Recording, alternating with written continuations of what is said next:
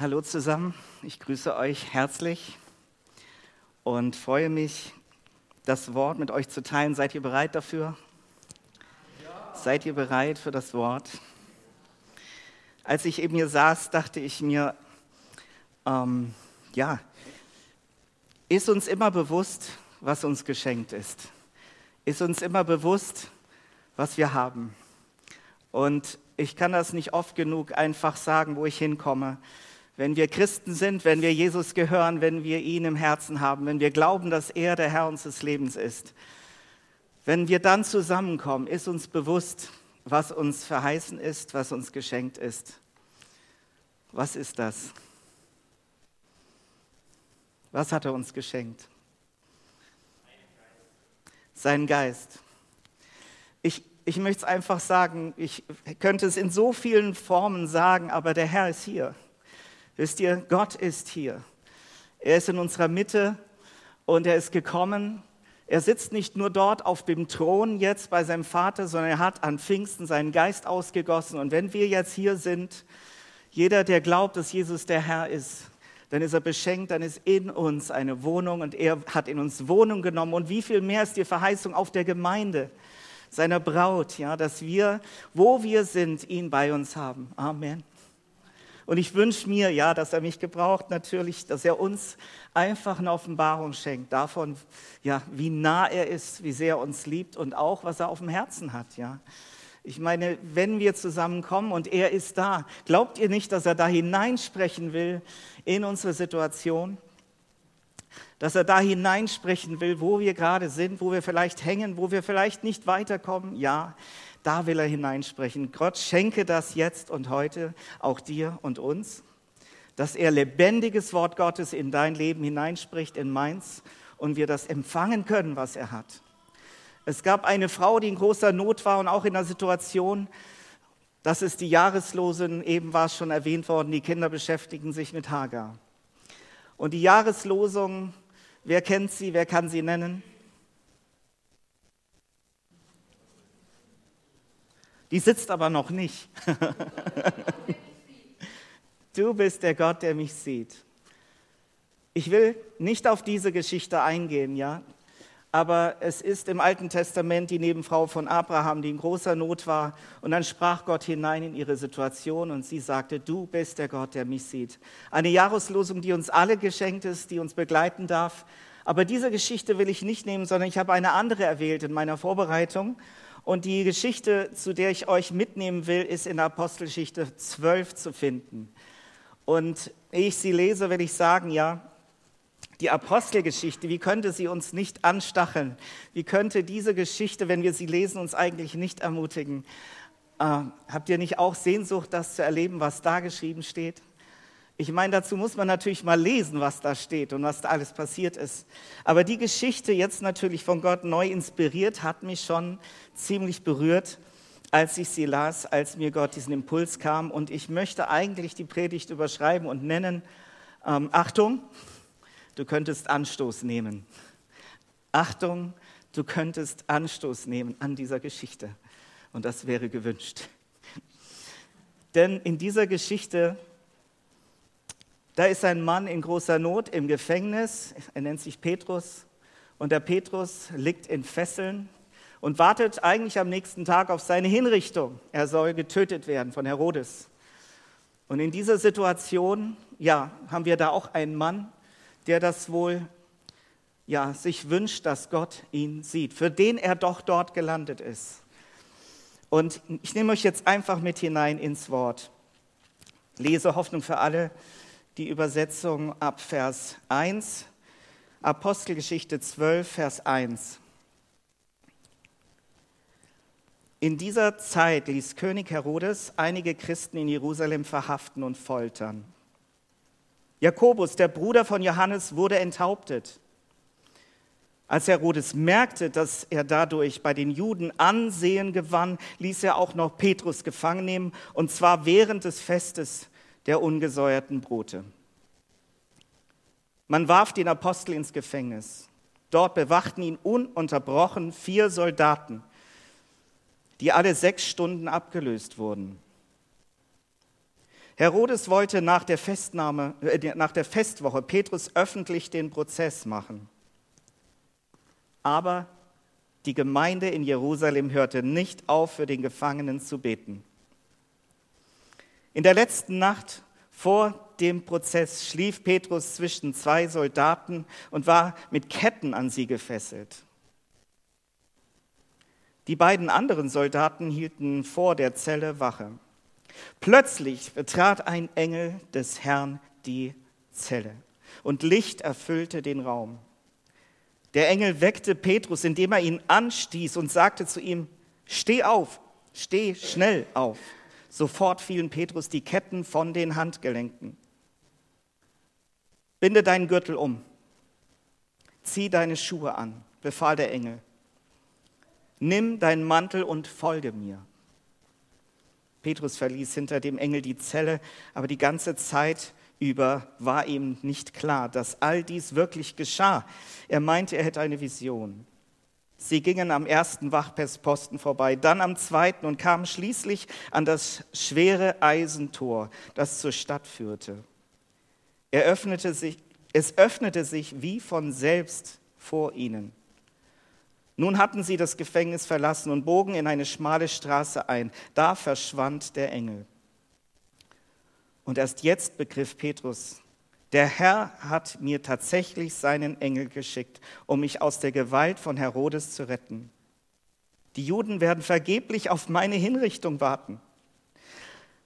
Als er das begriffen hatte, ging er zu dem Haus, in dem Maria wohnte, die Mutter von Johannes Markus. Dort hatten sich viele Christen aus der Gemeinde zusammengefunden, um zu beten. Petrus klopfte an die Haustür und jetzt wird es richtig amüsant. Da kam eine Dienerin, die Rode hieß, und wollte hören, wer da war. Sie erkannte Petrus sofort an seiner Stimme, vergaß aber vor lauter Freude die Tür zu öffnen und lief ins Haus zurück. Petrus steht draußen vor der Tür, rief sie. Bist du verrückt? fragten die anderen. Aber sie blieb bei ihrer Behauptung. Da vermuteten sie, es muss wohl sein Engel sein. Petrus hörte nicht auf, an die Tür zu klopfen. Als sie ihm endlich öffneten und Petrus erkannten, gerieten sie vor Freude außer sich. Mit einer Handbewegung brachte er sie zur Ruhe und dann berichtete er, wie ihn der Herr aus dem Gefängnis befreit hatte. Sagt es auch Jakobus und den anderen, bat er zum Schluss. Dann trennten sie sich und Petrus verließ Jerusalem, um sich in Sicherheit zu bringen. Soweit. Ich kann mich entsinnen, dass ich vor nicht allzu langer Zeit schon einmal diesen Text hatte und heute ist er mir wieder geschenkt. Ich habe ihn mir nicht ausgesucht. Ich glaube, Gott hat diesen Text erneut erwählt und ich habe ihn euch gelesen und stelle jetzt die Frage, ich frage mich, wie geht es euch wohl mit diesem Text? Für mich schon immer wichtig, die Zuhörer, ich gehe von mir aus, aber es kann euch ja auch anders ergehen. Wie wird es wohl euch ergehen, wenn ihr diesen Text jetzt so klar hört und mir vielleicht folgen könnt? Vielleicht können wir auch mal kurz Stoßlüften, dass mal ein bisschen frische Luft hier reinkommt. Ist das okay? Mal kurz Stoßlüften, frische Luft rein. Und können wir nachher wieder schließen. Genau, die Tür auch mal auf. Ich danke euch. Wenn ihr diesen Text jetzt hört, ich frage mich, und es wäre so spannend zu hören, wie hört ihr diesen Text? Da mag es sein, dass es auch so eine Stimme gibt wie, naja, das war ja damals. Und heute, dass man schnell irgendwie es gar nicht an sich heranlässt und dieser Text gar nicht mich erreicht. Kennt ihr das? Du lest die Bibel und du, ich höre so einen Text und er kommt gar nicht dran an mich. An mich. Weil ich denke, ja, ich bin nicht Petrus, ja, ich war nicht im Gefängnis, ja, ich habe gar nicht so viel für den Jesus getan, dass er mich so überraschen könnte mit einem Engel. Kennt ihr diese Stimmen auch? Und dann, dieser Petrus ist ja auch ein ganz erlauchter, besonderer, gesalbter Mann Gottes, aber ich, was hat die Geschichte mit mir zu tun? Das ist eine wichtige Frage. Was hat diese Geschichte mit mir zu tun, mit dir zu tun, mit uns zu tun? Aber heute ist sie für dich gesprochen. Und ich glaube, dass für uns alle, für jeden von uns da etwas drin sein kann. Und das wäre doch schön, wenn dieser Engel von damals auch heute uns anstößt und durch das Wort Gottes auch uns Anstoß gibt, uns aufweckt und berührt mit einer Botschaft. Also hier sind ein paar Stellen drin, die mir, ich, wenn ich einen Text habe, ich weiß nicht, ist wichtig, dass ich auch nicht alles anschaue und alles auf mich wirken lasse. Und ich kann jetzt auch unmöglich in der Zeit, die mir äh, hier bleibt, auf alles, was hier drin steckt, eingehen. Unmöglich. Aber der Herr kann etwas highlighten, er kann etwas hervorheben. Und das, ich fragte mich, was ist das? Welches ist die Stelle? Und das Erste, was ich mir unterstrichen habe, war, der Engel weckte Petrus, indem er ihn anstieß. Und das wie, wie steht es hier? Anstieß. Der Engel weckte, indem er ihn anstieß.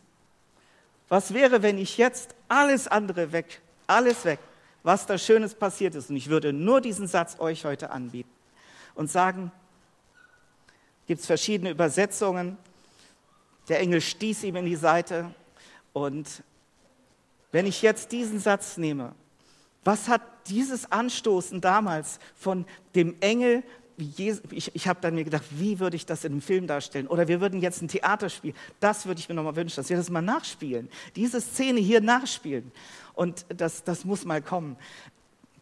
Aber wie wäre es dann spannend, mal das zu erleben und da hineingenommen zu sein? Stellt euch das mal vor, der schläft in Ketten. Wenn ihr es wirklich euch mal vorstellt, lasst das mal an euch ran. Angekettet, sechs Wachen. Nee, waren es vier Wachen und sechs Stunden und diese, diese Wachen haben ja wirklich Verantwortung gehabt, haben das eigentlich immer hingekriegt. Und dann, dieser Abend, dann kommt Licht in die Zelle und dieser Engel erscheint. Und was ist mit Petrus? Er schlief. Als der Engel Petrus anstieß, hat Petrus geschlafen.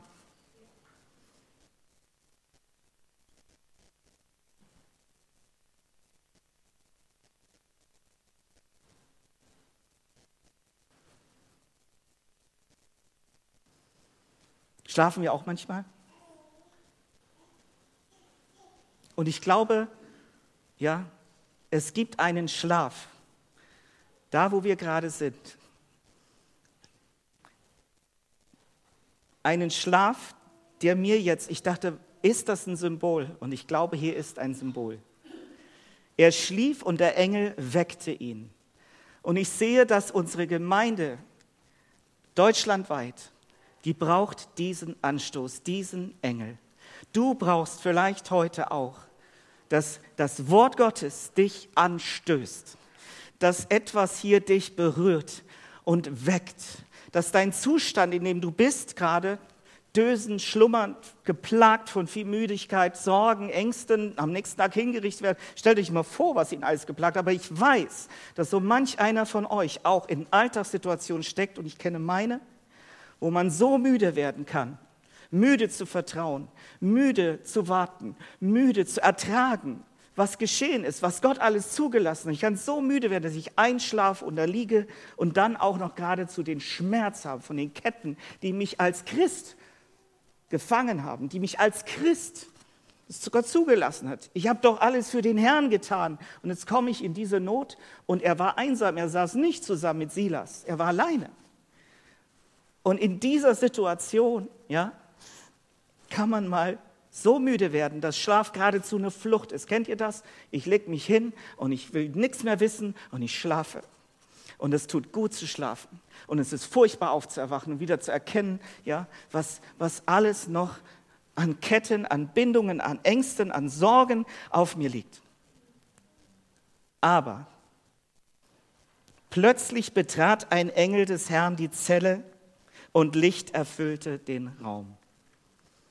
Und ich wünsche mir einfach, ja, dass diese Worte hier euch lebendig werden.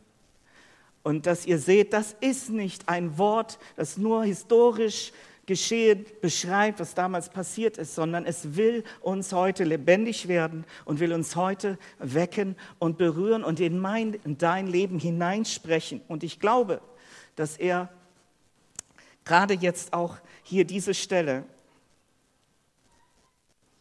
geht ja weiter dann, was der Engel sagt. Er wird wach, er wird dösig, er guckt und, und schaut und denkt, ja, er träumt. Und dann sagt der Engel ganz präzise, steh schnell auf. Sind in allen Übersetzungen drin, schnell, beeile dich. Und dann sofort fielen die Ketten von seinen Handgelenken. Und dann geht es weiter, binde deinen Gürtel um und zieh deine Schuhe an. Wofür steht das? Wenn wir es mal symbolisch sehen wollten. Den Gürtel, ja, wir kennen es aus der Waffenrüstung. Ja, den Gürtel anzuziehen. Das heißt dir wirklich zutiefst, sich bereit zu machen. Sich bereit zu machen. Und dann den Mantel heißt, wir gehen auch raus. Wir bleiben nicht, ja, sondern wir gehen jetzt los. Also wenn ich einen Mantel anziehe, dann geht es ab. Und dann, dann geht etwas los. Jetzt stellt euch vor, ich sage heute, das Wort will heute in dein Leben hineingesprochen werden. Dieser Engel spricht heute zu dir und sagt, hey, wach auf aus dem Zustand, in dem du bist der du schläfst von den Toten, heißt es an anderer Stelle, ja. Und dann äh, mach dich bereit, gürte dich. Was heißt das? Mach dich bereit dafür und dann steht später, folge mir. Und das heißt, wäre doch schön, wenn wir jetzt uns auch wecken lassen, wenn wir, okay, was, Gott hat etwas vor mit mir, er will mich hier rausholen, wo ich jetzt bin. Und in dem Moment fielen die Ketten ab.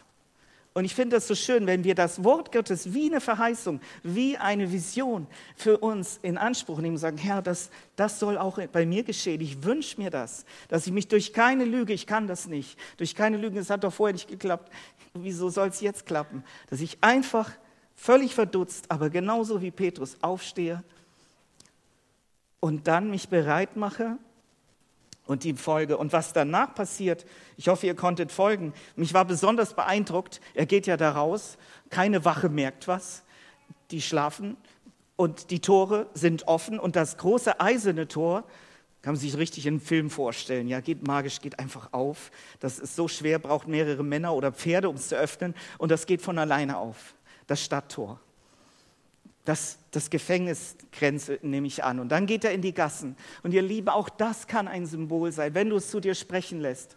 Dass unter Umständen da eine Situation ist, die ist für dich wie so ein Eisentor. Da kam ich jahrelang nicht durch. Das ist jahrelang meine Grenze gewesen. Jahrelang kam ich unter Umständen. Und was wäre, wenn Gott sagt, hey, steh auf, folge mir. Und das Tor, was unmöglich war, geht einfach von alleine auf.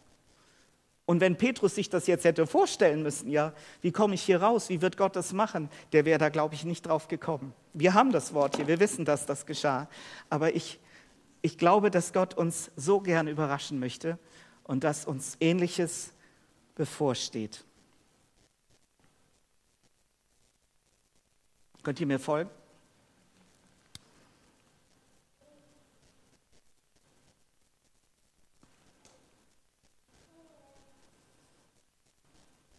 Der Engel des Herrn. Ich sah so zwei Dinge. Das eine ist, wie schön, wie ich eben beschrieben habe, wenn du in einer Situation bist, in der auch heute dieser Engel dich anstoßen und wecken darf, um aufzustehen, dich bereit zu machen und zu gehen. In die Freiheit, um Gott zu dienen. Unaufhaltbar. Wäre das nicht herrlich? Und dann habe ich gedacht, und das ist ein Gedanke, da weiß ich nicht, ob jeder folgen kann. Was wäre denn, wenn Gott unter Umständen auch sagt, ich will, dass du so ein Engel wirst? Es ist nämlich eigentlich so, dass Gott das nicht geplant hat, dass die Engel immer offenbar werden, sonst wird das viel öfter passieren. Es ist hier so geschehen, aber Gott hat uns den Auftrag gegeben, dass wir in Gefängnisse gehen, dass wir in Unmöglich, dass wir es sein sollen. Und was wäre, und Gott fragte mich so, Matthias, was wäre denn, wenn ich dir den Job gebe, mal ein Engel zu werden für jemand? Und dahin zu gehen und denen die Seite zu stoßen. Ich habe gesagt, cool, morgen sind ganz viele da, kann ich allen, dann kann ich, kann ich ein Engel für euch alle sein und euch anstoßen und sagen, ihr Lieben, wacht auf. Erkennt, wer ihr seid, wo ihr seid und wann ihr seid, damit wir etwas aus dieser Zeit machen. Gemeinsam. Und ich wünsche mir wirklich, dass Gott unsere Gedanken weit macht, dass wir erkennen, er will sprechen und er will uns aufwecken. Und ich weiß nicht, ob ihr mir zustimmen könnt. Ich erlebe viele Gemeinden und viele Geschwister als extrem müde, extrem eingeschlafen. Und ich habe neulich in einem Gebet gesagt, Gott, mir ist langweilig in meinem Dienst. in meinem Dienst. Mir ist langweilig.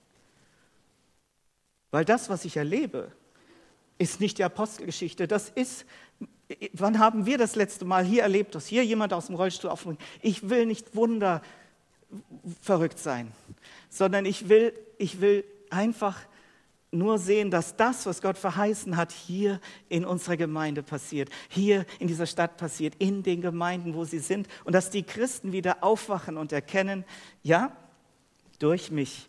Und was ich möchte so gerne euch sagen, was wäre, wenn Gott euch zu so einem Engel machen will? Und ich würde mir so wünschen, euch zu sagen, wollt ihr euch einmal wecken lassen, Engel zu werden? Ja? Ein Engel zu sein, jemand, der in die Situation eines in ein Gefängnis, wo hineingeht, wo jemand ist, der in Not ist, und da, denjenigen aufzuwecken, komm, geh mit mir hier raus. Und als ich, und das ist jetzt was von mir persönlich, als ich neulich ähm, an so einem Morgen sagte, Gott, ich will was mit dir erleben, gebrauche mich. Ich habe nur das kleine Gebet gesprochen, Gott, gebrauche mich mal. Und dann kam ein Anruf, direkt danach. Und es rief jemand an am Gemeindetelefon, Alex war nicht da, war im Urlaub, das wurde zu mir weitergeleitet. Ja, ähm, Entschuldigung, können Sie ähm, bitte mir helfen? Ich brauche Hilfe. Ich kann die Geschichte euch nicht erzählen, denjenigen will ich schützen, aber ich bin dann dorthin gefahren und in eine Situation hineingekommen, die sehr, sehr dunkel ist.